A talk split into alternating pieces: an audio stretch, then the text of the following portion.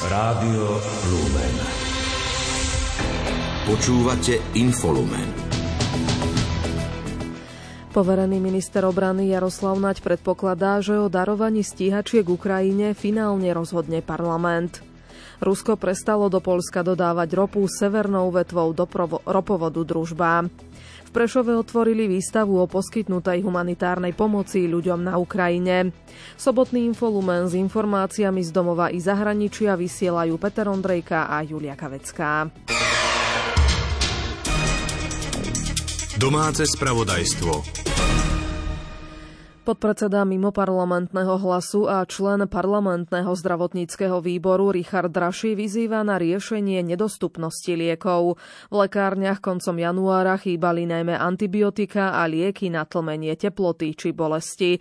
Problém má podľa poslanca viacero riešení, ako napríklad dovoz liekov v zahraničnom balení či zamedzenie reexportu. Mnohé lieky na Slovensku nie sú preto, lebo síce na Slovensku oficiálne dvojdu, ale potom neoficiálne, alebo ako povedal zástupca Slovenského štátneho ústavu na kontrolu liečiv, ilegálne výjdu.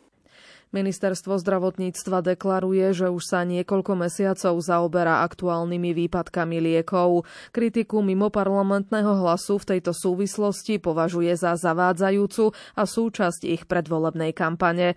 Rezort zopakoval, že nedostatok liekov je celoeurópskym problémom, ktorý vznikol kombináciou viacerých faktorov. Zdôraznil, že výpadky sa netýkajú život zachraňujúcich liekov a situácia nie je kritická ani pri antibiotikách. Zopakoval, že situácia by sa mala v marci zlepšiť. Krátko z domova. O darovaní stíhačiek MiG-29 Ukrajine pravdepodobne finálne rozhodne parlament. Predpokladá to dočasne poverený minister obrany Jaroslav Nať. Uviedol to v relácii RTVS Sobotné dialógy. Ako načrtol, niektorí poslanci už pripravujú návrh uznesenia, o ktorom by sa mohlo v súvislosti so stíhačkami rokovať. Ak sa s ním nestotožní, nevylučuje vládny návrh. Poslanci opozičného smeru iniciujú mimoriadne zasadnutie Výboru Národnej rady pre kultúru a médiá.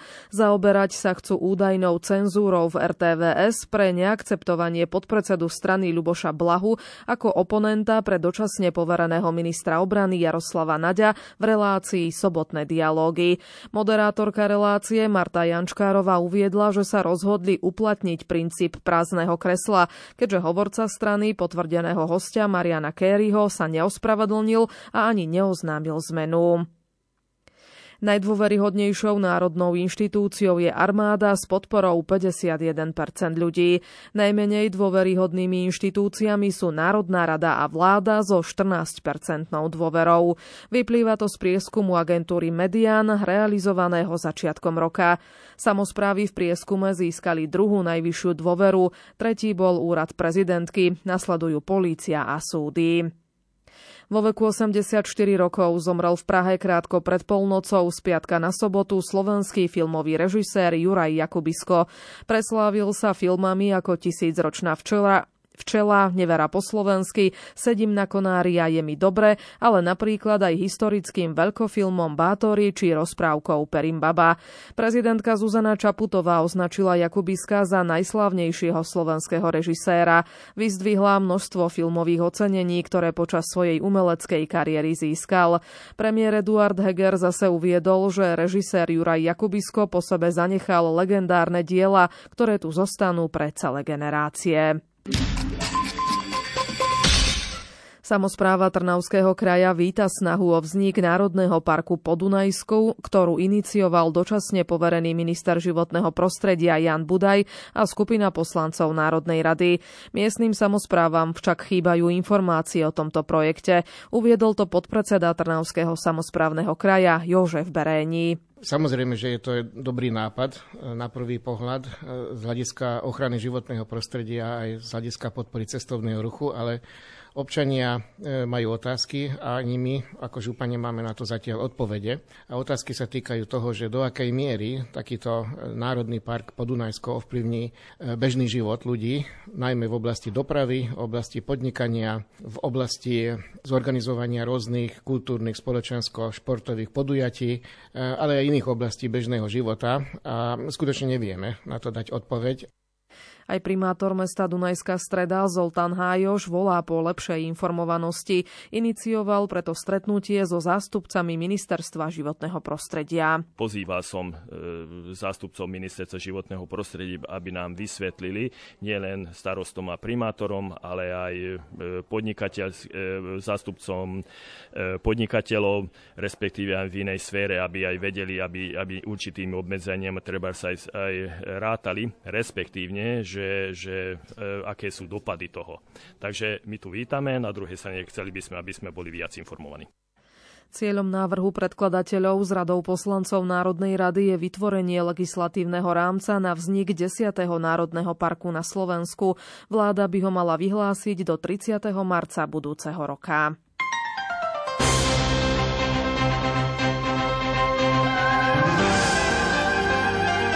Z cirkvi.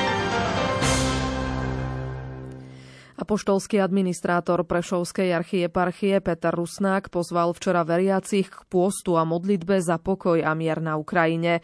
V katedrále svätého Jana Krstiteľa v Prešove sa modlil aj moleben na tento úmysel. Po ňom nasledovala modlitba panichídy za všetky obete tejto nezmyselnej vojny. Súčasťou tejto udalosti bolo aj otvorenie výstavy fotografií, ktoré ukazujú realitu vojny, utečeneckej krízy a pomoci, ktorá bola v tejto súvislosti zrealizovaná realizovaná zo strany grécko-katolíckých veriacich.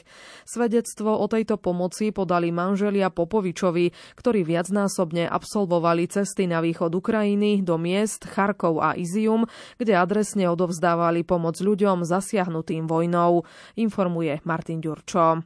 Výstava fotografií v Prešovskej katedrále svätého Jána Krstiteľa cez fotografie manželov Popovičových ukazuje realitu života na miestach, kde neustále prebiehajú boje hovorí vladyka Peter Rusnák, ktorý osobne prevzal záštitu nad výstavou. Tu po stranách je taká výstavka fotografií, ktoré urobil otec Juri aj so svojou manželkou Patriciou pri svojich cestách do tých miest, kde niesli pomoc materiálnu, potravinovú a tak ďalej.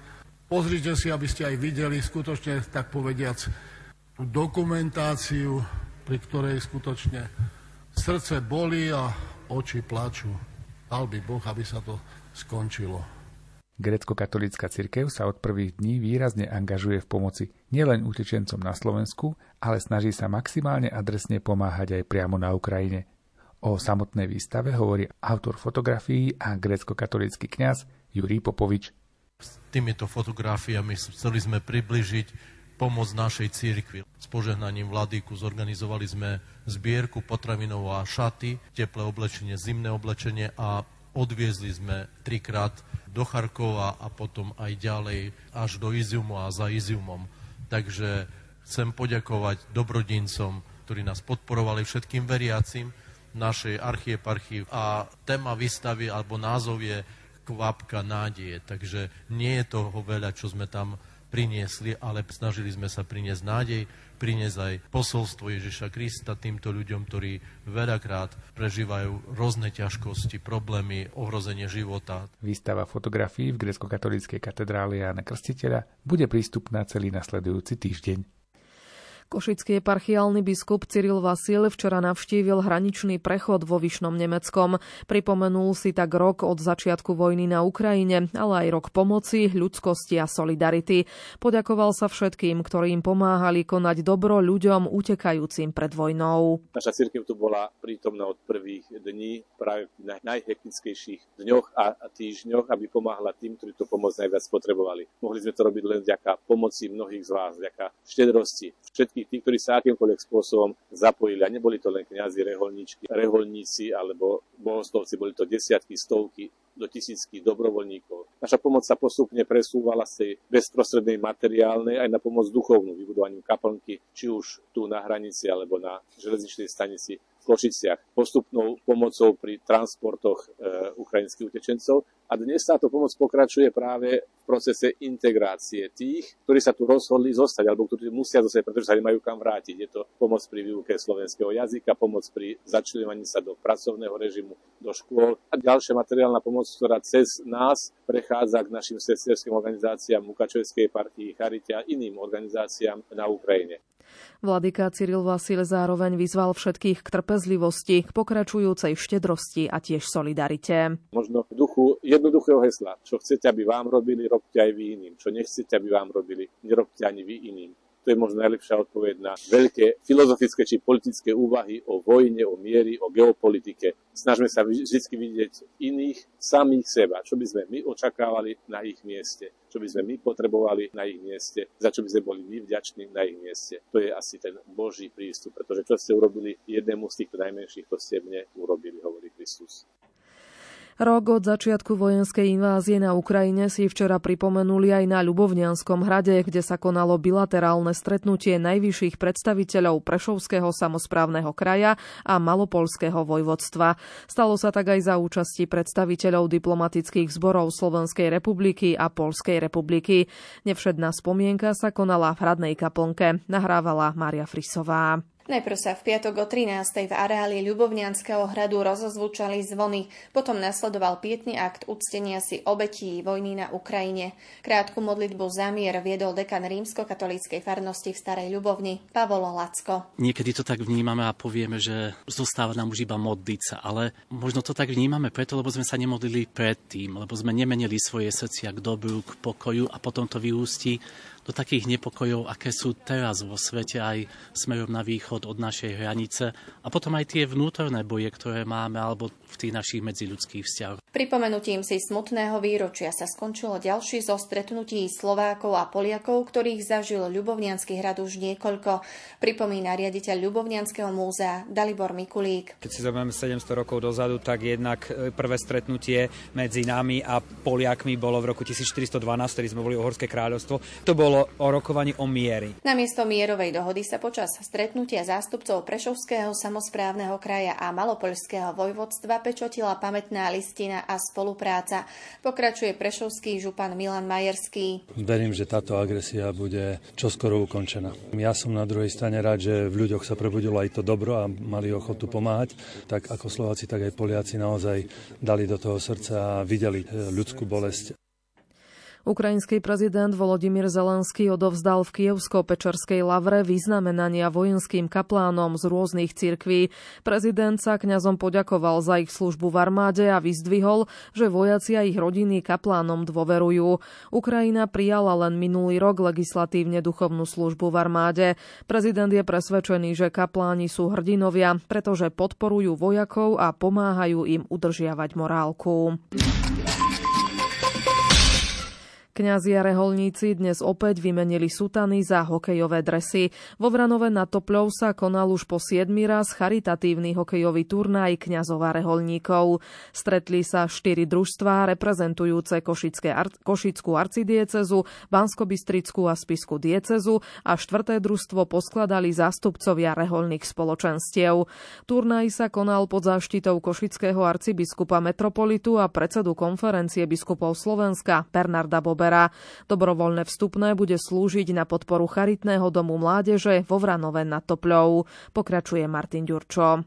Arcibiskup Bernard Bober s radosťou prijal záštitu nad podujatím, ktoré podľa neho prináša iný pohľad na kňazov, ktorí okrem duchovného rozmeru prezentujú aj rozmer športovcov. Atmosféra je dobrá, takže jasná vec, že oni čakajú na góly. No tých gólov sa nesýpe toľko, ale, ale predsa myslím, že prídu na svoje, takže istotne, že to bude na povzbudenie. A ja som už aj predtým počul takéto pochválne reči, dobre, že hráte, že ukážete, že športujete, že ukážete aj ľuďom, ktorí vás vidia pre oltári, že dokážete aj vy nejakým športom sa mm, prezentovať a toto je na povzbudenie, myslím. Marian Halás z farnosti Medzilaborce bol jedným z úspešných strelcov za Košickú arcidiecézu. Podľa jeho slov je turnaj pekná šanca aj na neformálne stretnutie aj na spoznávanie sa s inými kolegami. To oddych, oddych, ako fakt človek tak príde trošku oddychnutý, hej, lebo tým, že ako kniazy viac psychicky, hej, máme záťaž, tak šport ja fakt naozaj beriem na relax. Niekedy sa aj musím nutiť, nie, nie, to sa mi veľmi takedy nechce, no ale, ale so premôžem, tak idem. Ideme zahrať, ak najlepšie vieme, keď vyhráme, tešíme sa, ale prvom rade to beriem ako, že akcia, stretneme sa kňazi, atmosféra, hej, ako aj má tú charitatívnu čertu, takže aj pomôžeme. Kam konkrétne poputuje výťažok, hovorí riaditeľ arcidieceznej Charity Košice Cyril Korpesio. Charitný dom pre mládež tu vo Vranove nad Toplou Je to zariadenie krizovej intervencie s kapacitou 20. Ako vieme, už takéto zariadenia krizovej intervencie sú v neustálej strate. Čiže vlastne sme vďační za každé jedno euro a aj výťažok z tejto aktivity pôjde na prevádzku tohto charitného domu a na také rozumné aktivity, ktoré s týmito chlapcami robíme. Výťazom 7. charitatívneho hokejového turnaja kňazov a reholníkov sa tento rok stali kňazi Košickej arcidiecézy. Správy zo sveta. Thank you.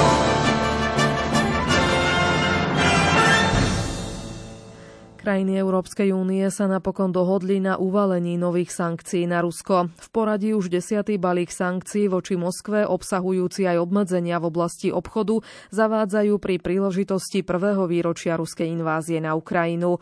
O dohode veľvyslancov členských krajín EÚ informovalo včera neskoro večer švédske predsedníctvo v Rade Európskej únie. Podrobnosti pripája Lucia Pálešová. Desiatý balík sankcií podľa vyhlásenia Štokholmu obsahuje cielené obmedzenia voči jednotlivcom a subjektom, ktoré podporujú vojnu na Ukrajine, šíria propagandu alebo doručujú drony, ktoré Rusko používa vo vojne na Ukrajine. Balík obsahuje aj ďalšie obmedzenia týkajúce sa obchodu. Stanica CNN spresňuje, že nové sankcie zahrňajú aj obmedzenia vývozu tovarov s tzv. dvojakým využitím. Konkrétne sa týkajú napríklad vývozu približne 50 elektronických súčiastok, ktoré sa môžu použiť v zbraňových systémoch, dronoch, raketách či vrtulníkoch. Uplatňovanie už existujúcich sankcií má byť rozšírené tak, aby zabránilo spoločnostiam mimo Európskej únie v dodávaní tovaru s vojenským využitím, ako napríklad dronov, do Ruska. Spoločnosti, ktoré by takéto dodávky realizovali, by v budúcnosti mohli stratiť prístup na vnútorný trh únie. Rokovania o balíku trvali dlhšie, než sa očakávalo. Dôvodom boli podľa slov diplomatov najmä snahy Poľska presadiť prísnejšie obmedzenia týkajúce sa dovozu syntetického kaučuku z Ruska. Podľa vyjadrenia nemenovaného poľského diplomata Varšava napokon od tejto požiadavky upustila a súhlasila s podmienkou, že sa dovoz syntetického kaučuku do Európskej únie bude pravidelne monitorovať. Nové sankcie vstúpia do platnosti dnes po ich zverejnení v úradnom vestníku únie. Rovnako ako pri predošlých balíkoch k ním má byť pripojený zoznam osôb, ktoré budú mať zakázaný vstup do EÚ a zmrazené aktíva. Na zozname má byť podľa AFP citujúcej nemenovaného diplomata celkovo 120 osôb a inštitúcií a tri ruské banky. Medzi sankcionovanými jednotlivcami pritom majú byť vojenskí velitelia, politici ako aj osoby zodpovedné za šírenie propagandy či ľudia zodpovední za deportácie ukrajinských detí do Ruska. Krátko zo sveta. Rusko prestalo do Polska dodávať ropu severnou vetvou ropovodu Družba. Informoval o tom šéf rafinerskej spoločnosti Daniel Obajtek. Dodávky zákazníkom to podľa neho neovplyvní, pretože Polsko získavalo v poslednom čase z Ruska iba desatinu svojej spotreby ropy. Americký prezident Joe Biden zavrhol čínsky návrh mierového riešenia vojny na Ukrajine, pričom naznačil, že jeho realizácia by bola prospešná len pre Rusko. Plán Číny rovnako odmietol aj poradca ukrajinského prezidenta Michailo Podoliak, označil ho za nerealistický.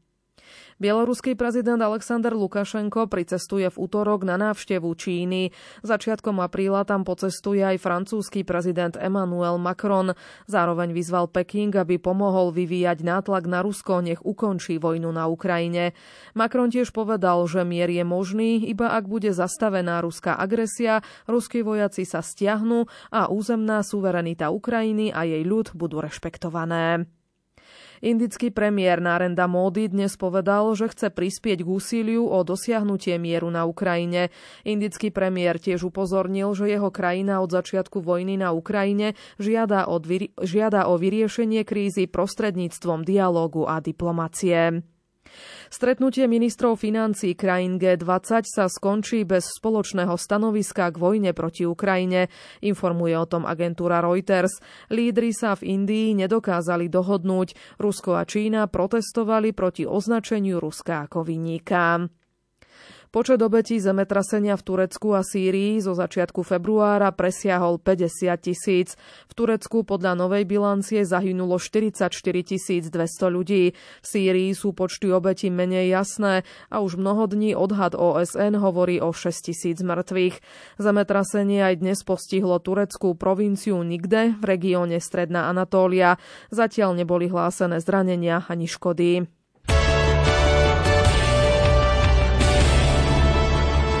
Šport Rádia Lumen. Futbalisti Michaloviec remizovali vo včerajšej predohrávke 21. kola Fortuna ligy na ihrisku Železiarni Podbrezová 2-2. Pravdepodobne však stratili nádej postúpiť do prvej šestky a bojovať o titul. Dlho pritom pomýšľali na plný bodový zisk, no zauradoval VAR. Hlavný rozhodca využil systém dvakrát. Najprv pred koncom prvého polčasu, keď vylúčil stredopoliara zemplínskeho týmu Marcina a potom aj v závere druhého dejstva, keď prisúdil Podbrezovča Spišťanom penaltu za stavu 1-2. Hostia chceli na protest odísť z hracej plochy. Po premenenom pokutovom kope domáceho Daniela Pavúka mohli ešte strhnúť výhru na svoju stranu. V nadstavenom čase nevyužil veľkú šancu kapitán Juraj Kotula. Ja, ja by som povedal k tomu len toľko, že nech každý človek si spraví obraz o tom a ten VAR tu bol, vedeli sme o tom, že tu bude a dopadlo to tak, to, jak to dopadlo. Ja som, ja som hráč, ja sa musím sústrediť na svoj výkon a budem. Som v prvom rade hrdý na chalanov, jak aj na celý tým, jak sme to zvládli, aspoň, aspoň ten bod a škoda, mohli sme si odniesť aj tri, kebyže premením šancu. Máme tri body, tak to mám len jeden. Bol to veľmi náročný duel, keďže sme viac ako polčas hrali o jedného hráča menej. Futbalisti Slovana Bratislava dnes remizovali v Zlatých Moravciach 1-1 a prišli o vedúcu priečku vo Fortuna Lige. Novým lídrom je Dunajská streda, ktorá vyhrala nad Skalicou 2-1 a pred Slovanom vedie v tabulke o jeden bod. Tretia Trnava zdolala Trenčín 3-2. Banská Bystrica zdolala posledný Liptovský Mikuláš 2-0 a posilnila si tak šance na účasť v nadstavbovej časti o titul. Hráči Slovana Bratislava zvíťazili v šlágri 41. kola typoz Extraligy na ľade zvolená 2-0 a po súboji druhého týmu s prvým zvýšili svoj náskok na čele tabulky na 6 bodov. Pre zvolen to bola štvrtá prehra po sebe a spadol na priebežné tretie miesto tabulky. Pevným pilierom v bránke Belasich bol mladý Samuel Hlavaj.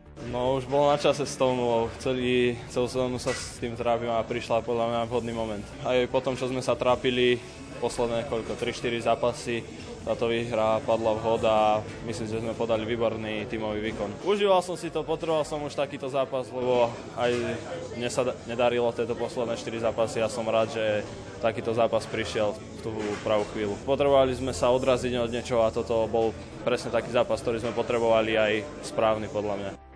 Hokejisti Popradu dokázali zvíťaziť v treťom zápase za sebou a v priebežnej tabulke sa posunuli na 6. miesto. Včera uspeli doma nad Spiskou Novou Vsou 5-3. Obranca Adam Drgoň odohral v domácom drese jubilejný 8. zápas v Slovenskej extralige. Keď máte 800 zápasov, znamená, že už máte veľa rokov. Takže ja som rád za to číslo a osobne si nejak nezakladám na týchto štatistikách. Proste mám už nejaký svoj vek a cieľ, cieľ je spraviť tímový úspech, takže to by som chcel tento rok dosiahnuť. Medailu s Popradom. Hráči Liptovského Mikuláša si štvrtou prehrou po sebe skomplikovali svoju snahu o udržanie si 11. priečky. Na domácom ľade podľahli Banskej Bystrici 1-4. Prešov zdolal Nitru 2-1, hoci ešte 5 minút pred koncom duelu prehrával 0-1. Hokejisti Košic zdolali Nové zámky presvedčivo 4-0.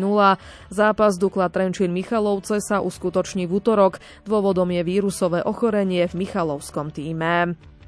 Slovenský hokejista Erik Černák obdržal dvojzápasovú suspendáciu za neprimeraný zákrok. K incidentu došlo vo štvrtok počas zápasu v Tampe. 25-ročný obranca sa dopustil zákroku lakťom. Slovenský hokejista Jakub Chromiak si pripísal v kanadskej juniorskej OHL na konto dve asistencie. Jeho tým Sunbury Wolves triumfoval na ľade Niagara Ice Dogs 5-2. Bodoval aj jeho krajan Pavol Regenda. Ten strelil svoj 12. gól v sezóne pri prehre San Diego proti Koušela Wally Fibers 2-5. Dnešný zjazd Svetového pohára alpských lyžiarok vo švajčiarskom stredisku Crans Montana zrušili prehmlu. Slovenka Petra Vlhová sa mala vydať na trať s číslom 31. Preteky napokon nahradia zajtra, kedy sa podľa pôvodného plánu mal ísť Super G. Švédska bežkyňa na lyžiach Eba Andersonová získala na majstrovstvách sveta v severských disciplínach v Planici zlatú medailu v skiatlone na 7,5 plus 7,5 kilometra. V slovinskom stredisku triumfovala suverénnym spôsobom pred svojou krajankou Fridou Karslonovou. Bronz vybojovala Norka Astrid Slindová. Slovensko nemalo v súťaži svoje zastúpenie. Nemecké skokanky na lyžiach získali na majstrovstvách sveta v Planici zlaté medaily v súťaži družstiev. V slovinskom stredisku triumfovali pred Rakúšankami, na bronzovej priečke skončili Norky.